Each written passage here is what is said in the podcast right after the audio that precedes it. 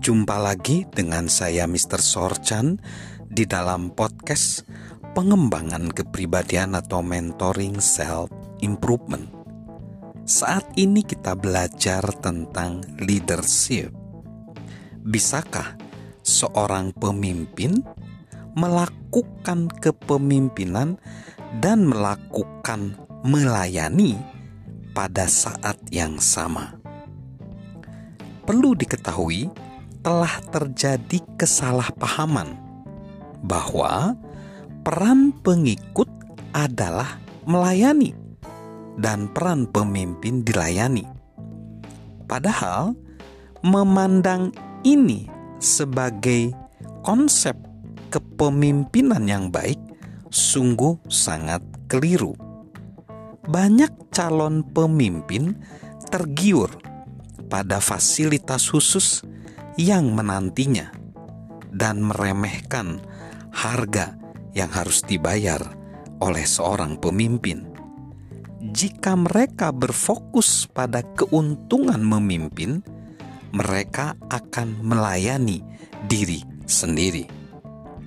Jika kita ingin menjadi pemimpin terbaik yang kita bisa betapapun besar atau kecil bakat memimpin dalam diri kita. Ingatlah, jadilah pemimpin yang melayani. Berita baiknya, itu adalah pilihan yang dibutuhkan untuk melayani orang lain ada dalam kendali kita. Satu, melayani orang lain adalah masalah sikap. Leon E. Gorman dari LL Bin mengamati melayani adalah jenis aktivitas yang dilakukan setiap hari terus-menerus tidak ada habisnya tidak kunjung padam dengan tekun dan penuh kasih pertama dan terutama melayani adalah sikap dan melayani itu menular.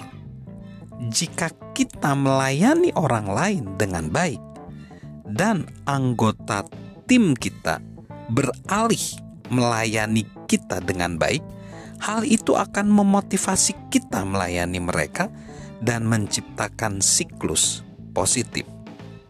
Kedua, melayani orang lain adalah masalah motivasi.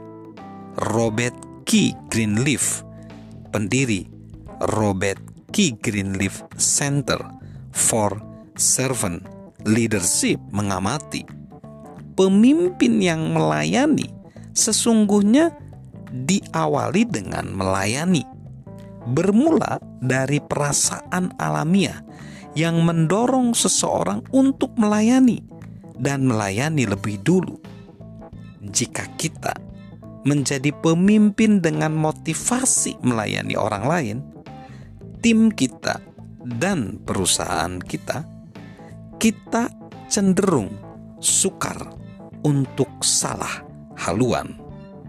Yang ketiga, melayani orang lain adalah masalah nilai. Jika kita menghargai orang lain, kita pasti ingin melayani dan menambahkan nilai dalam hidup mereka semua hal yang kita raih sebagai pemimpin sangat ditentukan oleh orang-orang yang bekerja sama dengan kita. Tanpa mereka, keberhasilan kita sebagai pemimpin akan sangat terbatas. Setiap hari, perusahaan bertanggung jawab atas pemborosan terbesar dalam bisnis, yaitu potensi manusia. Jika kita bisa mengembangkan orang lain dan membantu mereka menemukan zona kekuatan, semua orang akan menang. Jadi, sebenarnya tidak ada pemisahan antara melayani dan memimpin. Landasan dari kepemimpinan yang efektif sesungguhnya adalah melayani.